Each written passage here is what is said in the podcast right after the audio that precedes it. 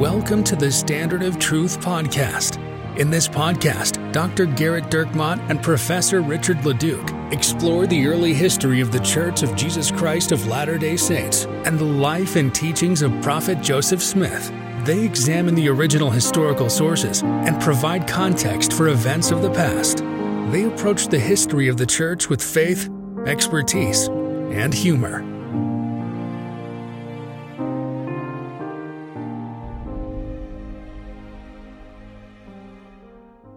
Hi, welcome to another episode of the Standard of Truth podcast. I'm your host, Dr. Garrett Dirkmaat, and I'm joined by my friend, Professor Richard LaDuke. Hello, Garrett. How are you doing today? I'm doing great. That's wonderful, Tony.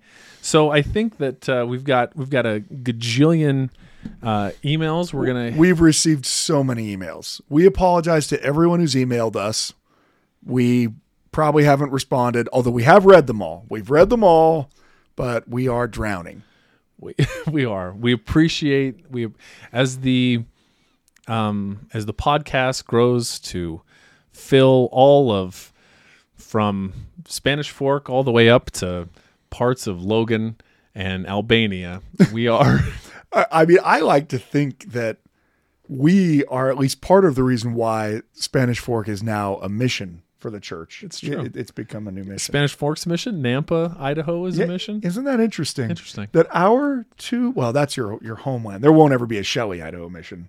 No, and Nampa was a mission almost a decade before we started recording. But maybe Calvinist God knew that we were going to record. This is true. It's been a great year. We're going to get into so now as people. There's a very popular podcast, many popular podcasts that... Are you referencing ours? I am not. Follow Him is a very popular podcast that people are listening to as they prepare each week for Come Follow Me. And I believe this particular week we're really into the Book of Mormon. We're I think it's First Nephi, like 6 through 10 or something like that. We're going to do the eight witnesses, eight witnesses. The introductory portion. Yeah, so people are well past that, and we're going back. So here's what we figure: anybody could just no one's doing their Come Follow Me curriculum when they're supposed to. Sure, they're going to church first, having a conversation about it with Bill, the adulterer, who's still coming to church. Good for him. Good for Bill. Bill, thank you for coming. Hospitals for the sick, Garrett. Yeah, that's right. And then they're going back home and kind of restudying it and getting further behind. I feel like that's what's going on. I think the main reason that people listen to podcasts is to, number one, be able to seem smarter in gospel doctrine, and number two, for their own. That's the number one reason why they listen? Well, number two is for their spiritual edification. It's a distant second.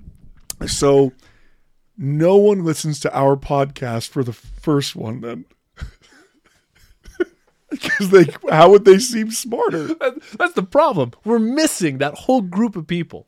Our listeners are a procrastinating group that is just getting to probably the Book of John in New Testament. Come Follow Me. Speaking of which, though, we did receive a text message from our one of the former members of our tour that we went on last year.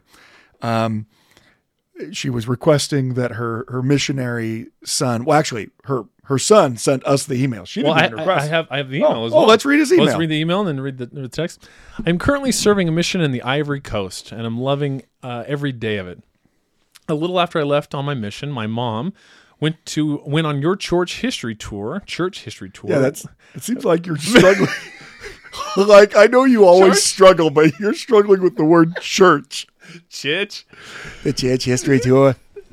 Went on a church history tour. It's been very cold. Just walking into your house, my mouth froze. And loved it. She loved it. Oh, you know, what a great opportunity, by the way, just to mention we've got a tour coming up in just a couple of months where we're going to be going to some of the same sites that this Ivory Coast missionary's mother went and loved it. Since then, my family has loved listening to the podcast. Recently, when talking to them, they mentioned that missionaries get premium podcasts through their missionary email.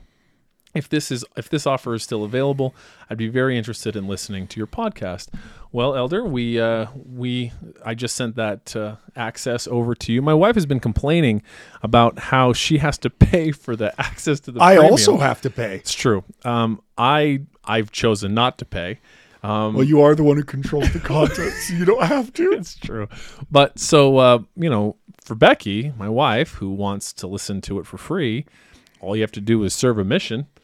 I don't know where your commitment's at, but if you wanted it so bad, why don't you serve a mission? Well, so I messaged this elder's mother and said, "Hey, your son wants to sign up for the premium content." Her response was, "Yes, my husband's been listening to the podcast too, but I'm very close to banning him from it. It's like living with my own personal dream crusher. Whenever I throw out my own theological views, he's like, 'Well, Garrett said ... So that's that. The Standard of Truth podcast, sowing marital strife for the past 4 years. That's true. So, getting into the Phoebe Draper mailbag, we have received an email here from Ren. "I have been listening to you guys for several years now and enjoy it. I work in Prudhoe Bay, Alaska." Wow. Whoa. And live up. So, first of all, we have a listener in Prudhoe Bay. We're huge in Prudhoe Bay. Yeah, we're one of the top 1,000 podcasts in Prudhoe Bay, Alaska, by the very fact that you've downloaded it. 100%. So Prudhoe Bay, by the way, it's a bit of a haul. It's an 18-hour drive. It's like if you lived Anchorage. In Canada and were like, "I need it somewhere colder." If you live in Yellowknife and you were like, "This is way too warm for me." Yeah, that's right. If you wear Hawaiian shirts and shorts out in November and December, move to Prudhoe Bay. That being said, I don't get to attend church while up here. So, first of all, Ren, that is actually tough. You're there, you're working. It's the conditions are pretty brutal, I would imagine. But we've done some checking. We went to LDS building locator. Because one of the services we like to provide people is how they can go to church. That's true. In Prudhoe Bay. So there is a YSA branch that's only 49 hours away by bicycle ride. So, Ren, I don't know your age. I don't know if you're interested in perhaps dating. If you're married, I do apologize. But 49-hour bike ride. 12-hour drive if it's not climb. Snowbound. So just wanted to throw that out there. I mean, in the winter, I am not able to walk the 2.5 minutes to my church building, so I kind of feel what you're feeling, and I have to get in the car and I have to drive there. I think what we're saying, Ren, is we just need you to recommit. Ren, you gotta want it. Yeah, I mean, you could maybe purchase a boat. And motor or sail over to Point Barrow. We have where tried, there's a branch. There is a branch there. We don't know actually how far it is to get there. We assume it's frozen over. You can't actually. But then you can walk on the frozen water. This is true. Anyway, that we're getting. We're just trying to solve. We bring people solutions. Since he's unable to attend church, I often listen to you guys as part of my Sunday. Well, you know what? Then you know. Yeah, go ahead and skip church. Never mind. As long as you're downloading. Having said that, while on my mission, I was given a blessing by my mission president. Part of the blessing, I was told to study the life of Joseph Smith. Where could I find information on his life that I could listen while driving for work? Any information would be greatly appreciated. Thanks, Ren. Well, so that's a great question. Kind of a question we get all the time. I mean, one of the problems with convincing your listeners that sources matter and that you need to vet the sources of anything you're reading or studying is that they then ask, "Well, what's good?" And that so that's like the follow-up question that we're not prepared for. Hey, so what if I really wanted to enjoy what I was listening to? The best way to learn about Joseph Smith's life. Honestly, I've said this before, I'll say it again. Anyone listening to this podcast can become their own regional expert in the life of the prophet Joseph Smith. All it would take is reading the Joseph Smith Papers volumes. Now, that is a Herculean effort. Like, but when someone asks the question, how can I become an expert on Joseph Smith? Now he didn't. Ren's just like, I want to learn more. But I get asked all the time, how can I become an expert? Well, you've heard the 10,000 hours, right? I mean, the reality is all the research has already been done. If you were to sit down with, say, the documents series of the Joseph Smith Papers and go through and read every Joseph Smith document and every introduction and every footnote, by the time you are done, you will know more about Joseph Smith than literally anyone you'll ever meet for the rest of your life. I'm assuming that, Unless you come on the tour. But even, you might know more than me at that point. Maybe I'll be like, that must have been from volume 13. I didn't get as much into that one, But, so look, that's not very good listening to on Audible, right? I mean, it's a reference book, and so you wouldn't get the same effect out of it. One good place to start is listening to the Saints volumes that the church has put out, which you can listen to on the Gospel Library app.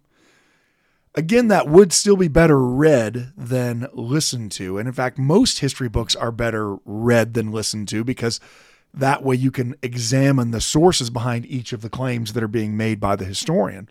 But those are pretty lengthy, and that would fill an enormous amount of your time. I could recommend to you my book on... the translation of the Book of Mormon from Darkness unto Light, which is on the Deseret bookshelf, but it's kind of like their own little Audible. Also, I highly recommend the premium content that we make available here at the Standard of Truth. And if you say, hey, well, I don't want to pay, that's a ridiculous sum of money. You can either A, go on a mission, or B, we have a trial now, at least on the Apple side of things, where you can trial it for a week, hopefully forget about it, and then pay us for a year's worth of content. Yeah, that's our business model. We need people to forget that they've signed up. Anyway, so thanks for the inquiry, Ren. I know a lot of people ask that. I mean, there really isn't a way to magically become an expert, but I love the fact that you're trying to follow on the prompting of your patriarchal blessing and... Mission President blessing. Sorry. Mission president. He blessing. May also have been a patriarch. We're going to need another email talking about the patriarchal blessing. We'd like just a copy of your patriarchal blessing. In fact, send it to us, and we can provide greater interpretations. But yeah, there are things that are available. There are fewer of them that are available and readily accessible via audiobook, because the history format for audiobook is just not as good. But I love Saints. I love just the great kind of narration of the whole thing. It's written very well for a person like myself that isn't an expert in history, and is very enjoyable. So that's great, Garrett. All right, we have another email here from Preston. I just want to write and thank you for your podcast. I don't have any witty comments, but I've been listening for over a year. I currently live in Scottsboro, Alabama. Well, roll tide, and we're sorry for the loss of your coach. We think that what's going to happen with the Washington coach is he will essentially flame out in about 3 years. They're not going to give him 3 years. He will. If he doesn't win a national championship in 2 years, he's going to be fired. If he doesn't go to the playoffs next year, he's fired. Well, the expansion of the playoffs to 12 teams actually that benefits him. Well, no, it hurts, because now it's like, well, anyone can make the playoffs except for all the teams that I root for. But yeah, like BYU's not making the playoffs. No, not next year or ever. Well, maybe get lightning in a bottle. We'll get if Andy Reid leaves Puka Nacua back, yeah, Puka Nacua. He used all his eligibility, I think. Well, we'll see. He could petition for a COVID year. But I don't know where Scottsboro is. It could be, War Eagle. It could be closer to Auburn. I don't know. But either way. Yeah. At Auburn or at Alabama, your coach is getting fired if they don't go to the playoffs this year. 100%. Ask Gus Malzahn how that worked out for him. So you have at least one listener in Alabama. I served as a missionary in 1996, 1997 in Scotland, Edinburgh mission. First of all, that is a beautiful area, tough mission, but beautiful, beautiful. I love listening to your comments, as it reminds me of my own missionary experiences. In one of my first areas, someone left the Truman Madsen talks on Joseph Smith. I listened to those almost every day for the rest of my mission. Don't feel jealous that I got to go foreign with an English-speaking mission. It either rained or snowed almost every day. Anyway, my son is serving in the Newport Beach, California mission, almost the exact opposite of Edinburgh, by the way. Where it's beautiful. Yeah, that's right. I would love it if you can share your podcast with him. I did. I sent it over to your son. Thanks for the work you put in the podcast. I look forward to each Thursday. Thank you so much. An interesting way how the wheel of time continues to roll on. I mean, because if you were trying to serve a mission in Scotland, 300 years ago, the biggest problem would be that every single person you met would be so incredibly Calvinist that they would utterly reject anything you had to say. Now they reject you for completely different reasons. Yeah, just because they don't care about religion and you're a Yank. I mean, the reality is how quickly that shifted. I mean, to give you an idea, in 1828, it was primarily led by Presbyterians in Scotland, where Presbyterianism is founded, that the British and Foreign Bible Society was essentially forced to stop printing the Apocrypha in the King James Bible. So the King James Bible from the 1600s, from the time it was published up until 1828, always had the Apocrypha in it, just like the Catholic Bible has the Apocrypha in it. Well, it was the Presbyterians of Scotland who were so adamant that this is not actually part of the Hebrew Bible. This is a bunch of Catholic interloping, that they essentially boycotted the British and Foreign Bible Society to the point where the British and Foreign Bible Society said, well, we can't do this. And they just gave up and they stopped printing Bibles with the Apocrypha in it. So if Scotland were to boycott the printing of Bibles now, that would be essentially like 7 or 8 Bibles that wouldn't be going. I feel like if Scotland were to boycott the printing of Bibles now, it would be because of green initiatives. Like we can't have pages of trees devoted to this. But my point is that if they boycotted, then there would be 8 less Bibles that they would have to print. Yeah, there would not be a whole lot of impact. It's fascinating. One could make the argument, and maybe you need to listen to our premium content to kind of see some of our discussion of this, but one could make the argument that Calvinism and Calvinistic theology is very powerful up front, but for a variety of reasons ends up kind of being a flash in the pan.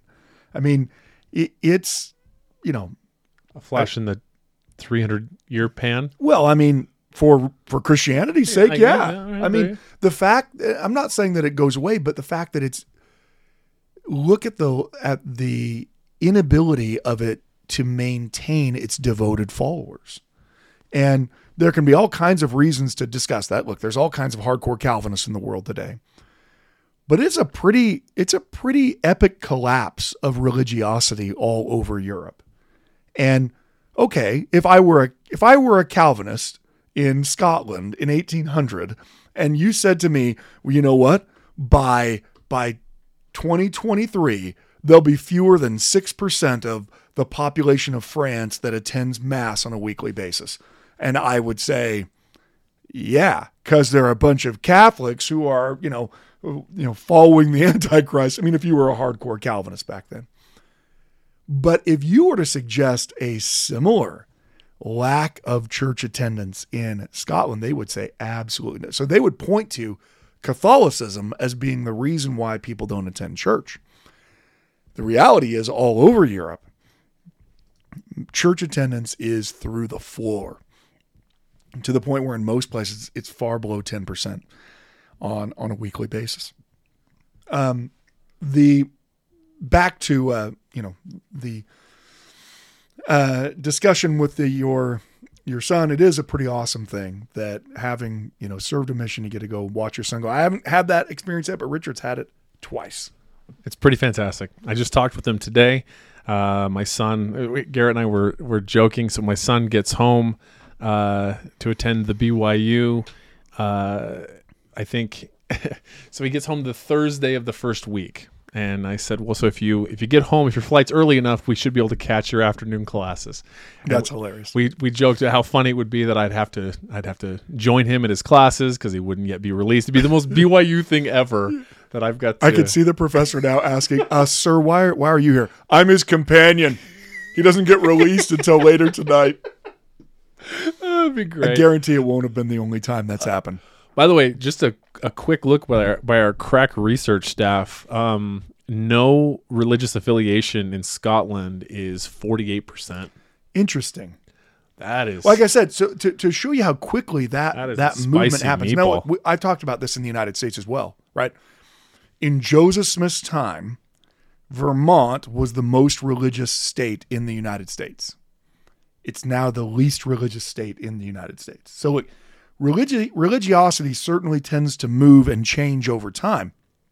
At the same time, my response to that might also be Vermont was highly Calvinist. It was almost exclusively Calvinist in Joseph Smith's time and now is not as religious. Church of Scotland, 20%, Roman Catholic, 12%, other Christian, 11%, other religion, 4%, Muslim, 2%, prefer not to say, 3%. So I'll bet the prefer not to say are super religious. Yeah, super duper religious. That's why they won't tell people. I'm like, and all I do is, the reality is we see a collapse of religiosity in the Western world. Certainly it's still there culturally, but it is something that's, it's something that could not have been foreseen when Joseph Smith is first talking to the angel or in the first vision. So you're talking about over the course of a couple hundred years, but I know just even in my mission that there was an element of this where a person has a very religious and spiritual experience event. Harvest Christian Church was this huge, they'd have these huge events where they bring in tens of thousands of people and people would feel moved by the Spirit, right? And then they just would kind of just drift into just complacency as it relates to their general sense of religious participation. I mean, it happened over time, but I mean, we would see it happen just with individuals. Well, and I think that's one of the real difficulties surrounding the fundamental nature of the Protestant argument, right? The fundamental nature of Protestantism is that salvation comes by faith alone. Salvation is by faith alone and grace alone, and that's it. And truth about God is found in the Bible alone. So while I might go to church so that I can learn more about the Bible, because that's how I learn about God, it's not essential for me to go to church. One might say, well, did the thief on the cross go to church? Obviously not. Although Jesus was giving kind of a Sunday school lesson up there. But I mean, the reality is, fundamentally, at its core, because there are no ordinances, because there is no works that matter, it becomes a pretty tough sell over the centuries that even though going to church has no bearing whatsoever on your salvation, even though any of the ordinances, whether it's the Lord's Supper or baptism, has no bearing whatsoever on your salvation, that I'm still just going to go because. Now, there are, of course, millions of Christians who do. But how do you account for the fact of the hundreds of millions of Christians who now don't? Secularization, obviously, is a big part of that. But again, if you were to ask a Christian in Joseph Smith's time, if you were to ask a Christian in 1829, 18 or 1820, do you think Christianity is going to get to a point where most people don't go to church? They would make fun of you. The primary problem for Christianity in Joseph Smith's America was twofold. They could not train and ordain ministers fast enough, and they could not build church meeting houses fast enough. Those are the two problems. It would be like going to someone today and telling them in 10 years, Amazon won't exist. They would be like, like literally everything in my house I've purchased from Amazon. like even my children. Everything I own comes from Amazon. There's no possible way that that could be the case.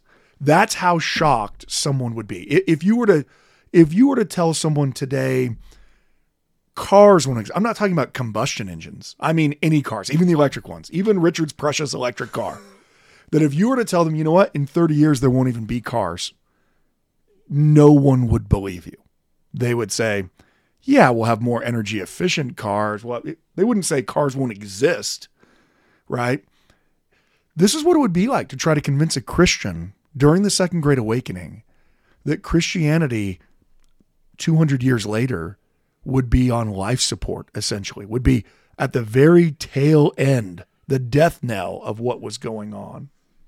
I can give you an example from business. One of my favorite books is The Innovator's Dilemma from Clayton Christensen, a recently passed away but a very prominent business PhD professor out of Harvard. It's this idea of kind of the pace of progress precedes the market awareness of the need. And so the example, all of our listeners just stop listening. Well, so the example, Ren, I know you're looking for anything to listen to in Prudhoe Bay. Please come back to us. Well, so the example, an example from modern day is Netflix and Blockbuster, right? So what happens is that this idea of Saved by Grace, and I'm talking about Blockbuster now, no longer about... So Blockbuster is Saved by Grace? Well, they better hope that they were. So the idea of being saved by grace creates in folks a sense of an apathy, right? And so you say, well, then maybe you were never saved by grace at all if you are having those particular feelings. But for Blockbuster, they had the opportunity in, I think, September of 2000 to purchase Netflix for $50 million. And they're like, why would we do that? We own the rental business. Yeah, right. Yeah. They laughed them out. 14 years later, they're closing all their corporate stores, right? And so you have a circumstance where in this innovator's dilemma where a certain company is going along, doing things that are in their interest that make sense. And you have these new things that bubble up that then create this particular conflict and then completely wipe this thing out. And Calvinism, to that extent, creates that issue. And so then what happens is when you have people that are disconnected from the church, that aren't meeting together oft to fast and to pray and to speak one with another. To fast and to eat brie and to pray and to speak. Yeah, right. About the welfare of their souls. If that's not happening, then secularism and just general apathy toward religion in general creeps in. Can you create a religious movement in which fundamentally church attendance is not essential? Even though it might be good and good for the soul and you do it because Jesus wants you to, it's actually the antithesis of all other religion that's ever existed. All other religion, all over the world, throughout the dawn of time, I mean, not back to Adam. I mean, after there was some apostasy and stuff, after Noah, right? The reality is the entire religion was all about the ordinances, if you want to call them that you performed. I mean, the whole point of religion in the ancient world was that you did things. That was the only thing that mattered, was not what you thought about Zeus. It was, did you kill a goat for Zeus? And if you killed a goat for Zeus, we're golden. It doesn't matter. You could hate Zeus. You could be sitting there all day like, that Zeus, he throws one more lightning near my cattle. I swear I'm going to go to Mount Olympus and I'm going to give him the what for. You could hate Zeus. And Zeus could know that you hate him. All that mattered was that you sacrificed to him. That's what religion was. Now, of course, Christianity changes this because Jesus is teaching that the blessings that you receive from following the Lord, from following God, are delayed blessings. It's not you worship God and therefore it rains. In fact, Jesus very famously says that God causes the rain to fall upon the wicked as well as the righteous, right? That sounds pretty normal to us today. That would be ridiculously radical to someone in the ancient world. What do you mean? The entire reason why I'm sacrificing the goat is so it will rain on my crops. And Jesus says, you know, your Father causes the rain to fall on the wicked and the righteous. That what you did was not the determining factor. This goes all the way back to our discussion about the gospel of wealth. And so Jesus is radical in the sense that he's saying, you're still going to do right things, but your reward for those right things will be in the next life, not in this life. But right things still mattered, right? You still needed to get baptized. He's still telling people to get baptized. And the early Christian church, how you acted was certainly very, very, very essential. This is part of the reason I think why Methodism and the Baptist Church is still very, very much alive and active. There's more elements of that in that than there is certainly in Presbyterianism. Well, at least of today. Now look, Presbyterianism of the 1700s was as exacting a religion as there could possibly be. You could be thrown out of your town if you weren't living the gospel the right way. But the fundamental underlying theme that how you, that because it's by faith alone, because it's by grace alone, the church, attendance in it, the good works that you do, they are all essentially window dressing. They aren't essential. And when you have someone who's fully converted, when you have someone who is absolute dyed-in-the-wool believer in Jesus, yeah, you better believe they're going to go to that church even though they don't have to. But what happens when you have someone who isn't? Or to ask a better way for many of our listeners, how many of your teenagers would be fully active in going to church if you never told them they needed to go to church? Never once. You never once said, okay, hey, it's time to go.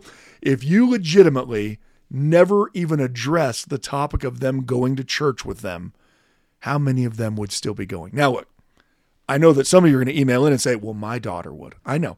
Look, I know. I know I have a friend, one of my good friends from working on the Joseph Smith Papers.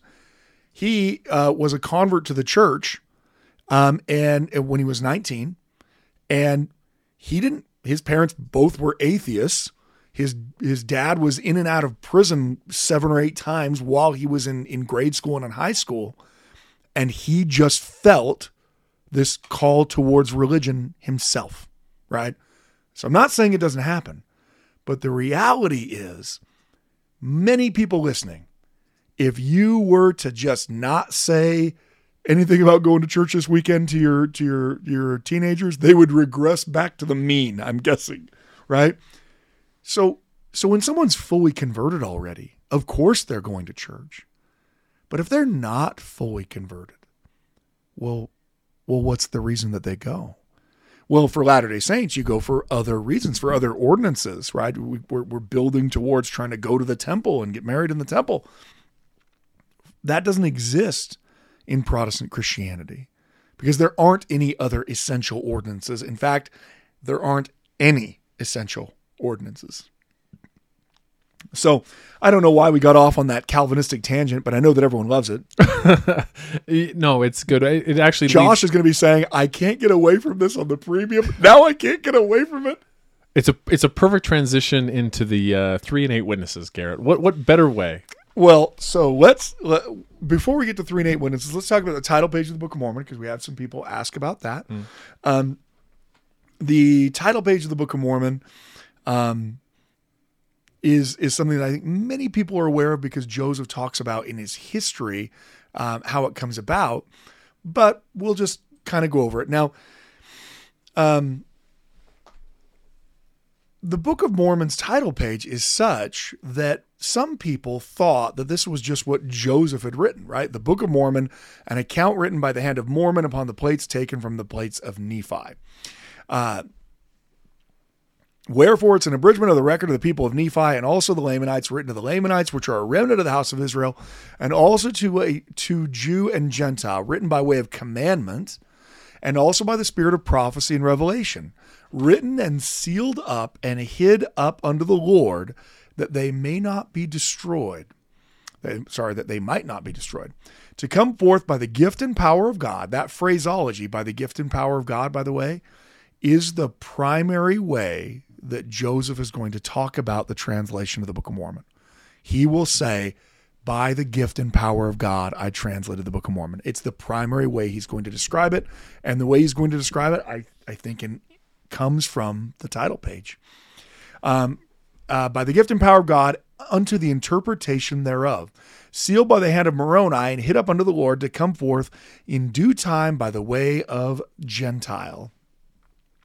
The interpretation thereof by the gift of God, an abridgment taken from the book of Ether. Also, which is a record of the people of Jared, which were scattered at the time of the Lord, confounded the language of the people when they were building a tower to get to heaven, which is to shew unto the remnant of the house of Israel how great things the Lord has done for their fathers, and that they may know the covenants of the Lord, that they are not cast off forever.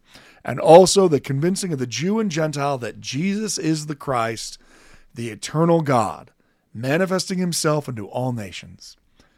And now, if there be fault, it be the mistake of men. Therefore, condemn not the things of God, that ye may not be found that ye may be found spotless at the judgment seat of Christ. Now, the interesting part of there's a lot of interesting parts about that, but Joseph's actually going to give us a commentary on that later on. When they're working on Joseph Smith history, he's going to explain to listeners where that title page actually comes from. He's going to say that while they're giving their history, in the meantime, our translation drawing to a close, we went to Palmyra, Wayne County, New York, and secured the copyright and agreed with Mr. Egbert Grandin to print 5,000 copies for the sum of $3,000. In order to get a copyright in the 1830s, there were a couple things that had to happen. Not only did you have to apply for a copyright, right? So you'd send a copy of it to the Library of Congress. You also had to publish the title page a couple of times in the newspaper, so that you're essentially declaring, "This is my book.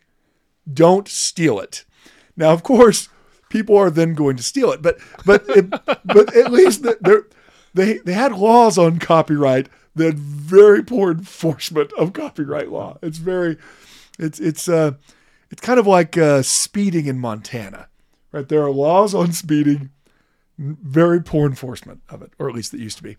And here Joseph's going to explain, because he just referenced securing the copyright. Well, to us, when we read Joseph Smith history, we don't think, well, securing the copyright, what does that have to do with the title page? But in Joseph's mind, that's kind of cool. You can see this as they're drafting this history. As Joseph's talking about publishing the Book of Mormon and securing the copyright, the next thing he jumps to is, let me talk to you about the title page. Why? Because in his mind, what's connected is the publication of the title page was essential to get a copyright. So you can actually see the mind working there. He's talking about, oh, we got a copyright. Speaking of copyright, let me tell you what. Let me tell you where the title page of the Book of Mormon came from. That title page is going to be published in the Wayne Sentinel in June of 1829. The Wayne Sentinel is Egbert Grandin's newspaper. Now, when Grandin publishes the copyright, it's not a, hey, this is amazing, I can't wait to read it publication. It's in the June 26 Wayne Sentinel, June 26, 1829. Grandin publishes the title page of the Book of Mormon. The commentary that goes along with it is not something that they usually share with you when you go to the Grandin print shop.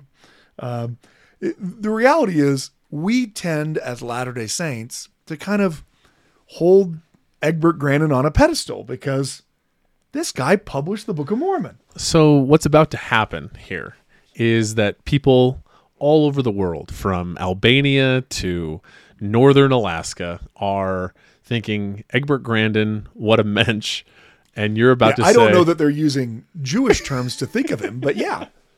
They most of our listeners don't speak Yiddish, although Officer R does. He does, yeah. So he publishes the whole title page. I just read the title page, so I'm not going to read it. And with the title page, he provides this commentary. Just about in this particular region, for some time past, much speculation has existed concerning a pretended discovery. Now, I don't know about you, but when you start off talking about the gold plates by saying it's a pretended discovery, what are you then saying? He's saying that how does you sleep at night, Egbert? Well, on huge stacks of $3,000. Yeah, well, that hasn't happened yet. So they haven't. No, this is okay. Months before June the negotiation. Of 1829. Yeah. Yes. His first commentary is it's a pretended discovery, meaning he's a liar. So the commentary is, we have someone who lied about finding gold plates. And he goes on, through superhuman means of an ancient record of religious and divine nature and origin, written in ancient characters impossible to be interpreted by any to whom the special gift has not been imparted by inspiration. It is generally known and spoken of as the Golden Bible. Most people entertain an idea that the whole matter is the result of a gross imposition and a grosser superstition. It is pretended. Now, again, whenever you say it's pretended, that is not positive, right? So if I were to say Richard is pretending that he will eventually get a PhD in business, well, I got that from his advisor. Yeah, that's true. If I were to say that, it would be a huge slap, right? Well, he pretends to be a Christian. What does that mean? It means that they're not Christian at all. It's actually, for the 19th century, it's an even greater insult. Right. You are saying that you're this, you're not this. So in addition to not being this, you're also a huge hypocrite. You're a liar. You're a liar, and also claiming that you're something that you're not. Right.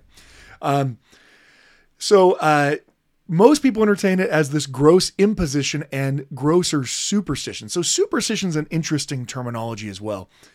In the 19th century, superstition was a very big pejorative. I mean, look, today you almost never hear the word superstition unless you're talking like, I mean, it almost always, I mean, I hear it most when I'm listening to like baseball or watching baseball games. Yeah, not washing your socks. He wears the same jersey every other day. I think we actually had a Geico commercial or something with, a State Farm commercial with Patrick Mahomes' jersey never being washed, because he's superstitious. Right. So we use superstition today almost as like a lark. I mean, it's like I'm superstitious. I want to make sure I always, sit in the same spot when the Jazz play. I don't know why it would make any difference, but we use it as kind of it's a lighthearted thing. You don't take it seriously at all, right? Superstition has a much more pejorative terminology in the 19th century, in part because it was the way that Protestants described what the Catholics were doing when it came to Catholic Mass. Now, look, Catholicism was a religion of miracles, right? You've got the Virgin Mary appearing. You've got all these saints. How do you even become a saint? Well, you perform miracles.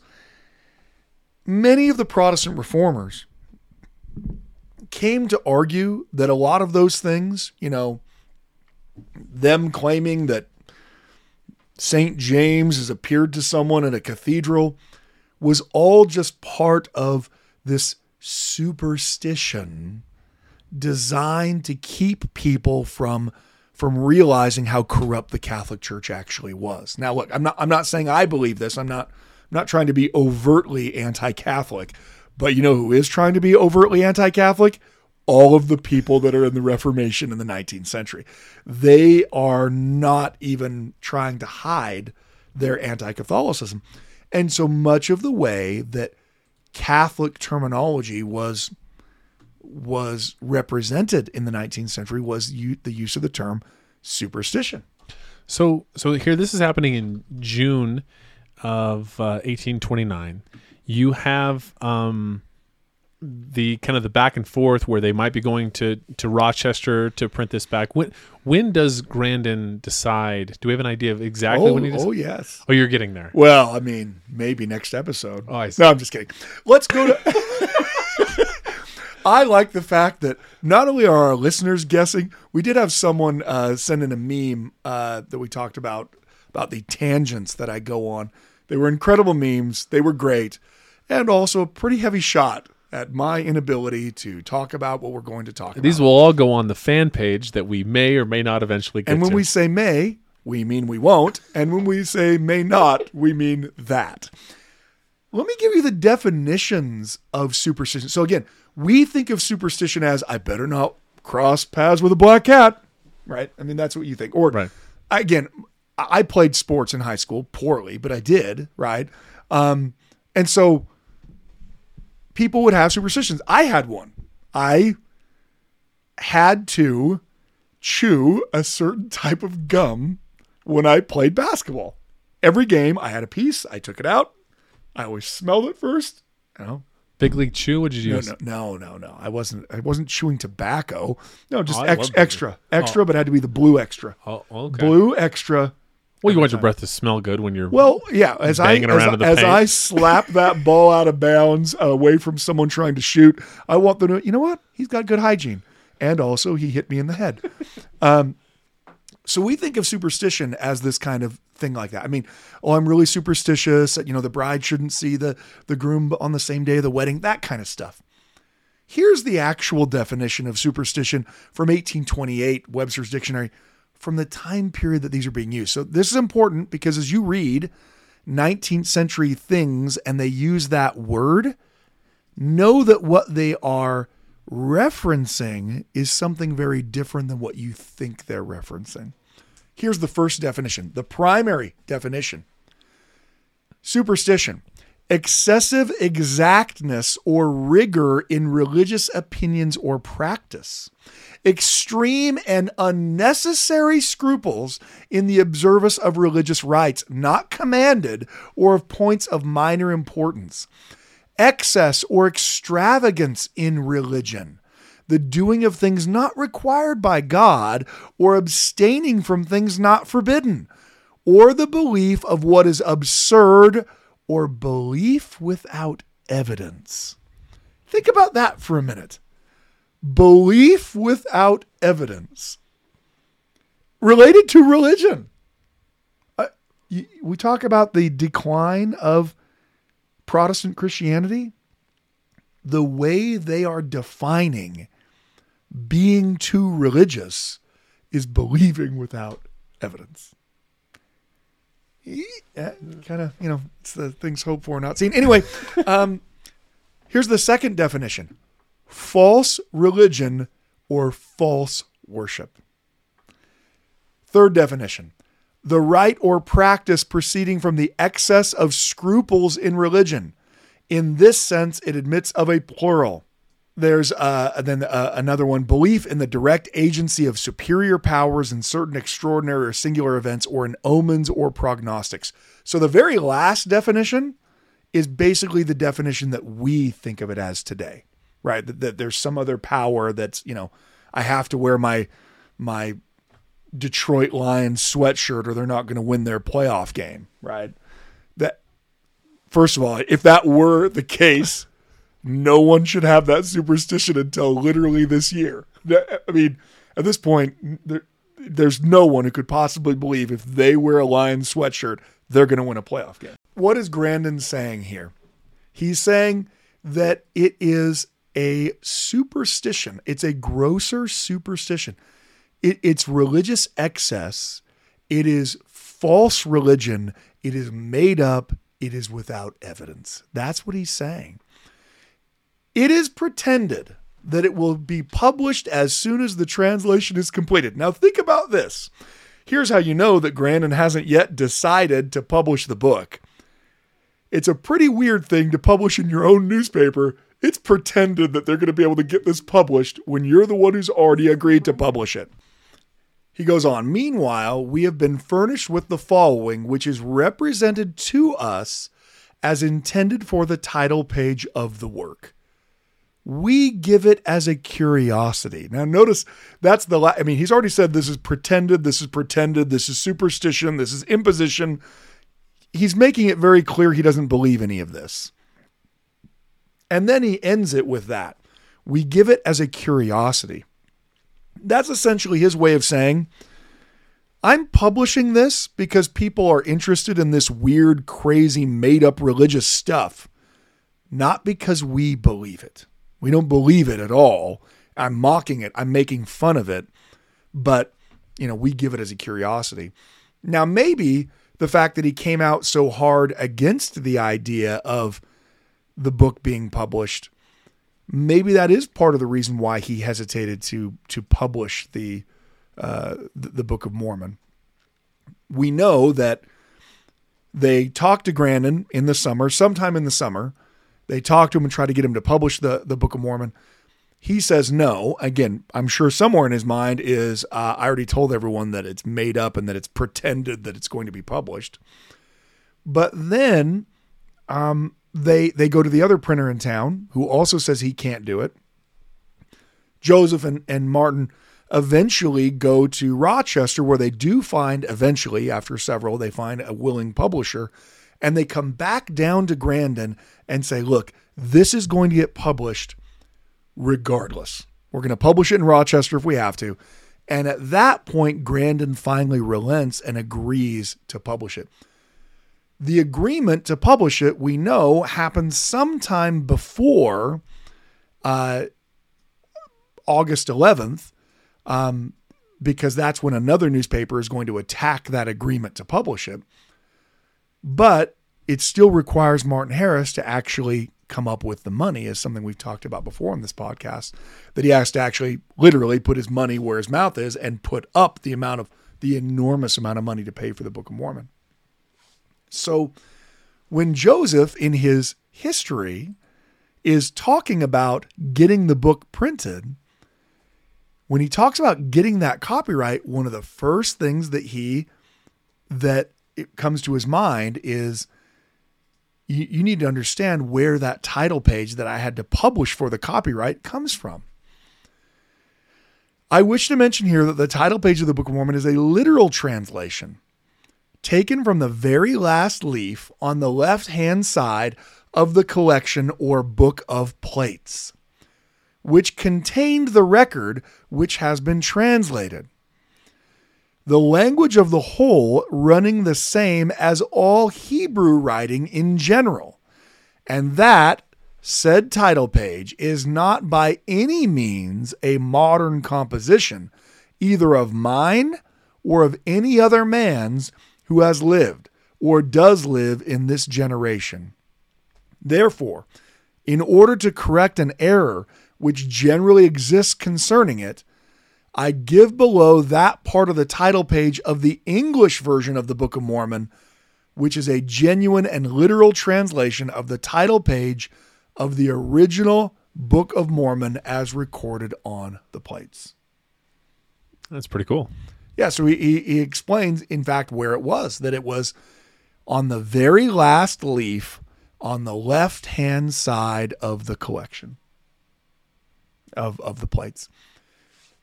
So that the title page declaring what the book is, that it is another testament of Christ, is not just, it's not just something that, the Church of Jesus Christ of Latter-day Saints came up with in the 21st century. That it's another testament of Jesus Christ is something that the title page itself declares to everyone who is going to read it, that, that Jesus is the Christ, the eternal God, manifesting himself into all nations. So this is what Moroni thought the title page of the purpose of the book was. Not just what Joseph thinks that it is. Now, we wanted to talk a little bit more about some of the other front matter issues. I know there's nothing more scintillating in all literature than to talk about front matter. Everyone's like, oh, did you read the preface? Oh yes, we read the preface. I mean, the reality is, until I became a historian, I never read the introduction to literally anything. Did you? I still don't. So even after getting your PhD. Well, I don't have it yet. As soon as I do. So the moment the dissertation proposal draft 3 will be submitted tomorrow. And so I'm excited. The feedback on that, I think I'm one draft away from defending the proposal. The proposal, but not your dissertation. Oh my gosh, no. Not even close to that. Yeah.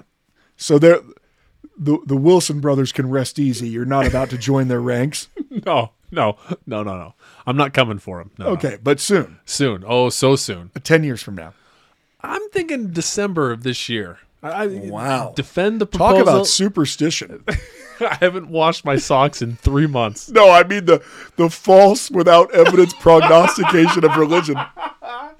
Also that, yes.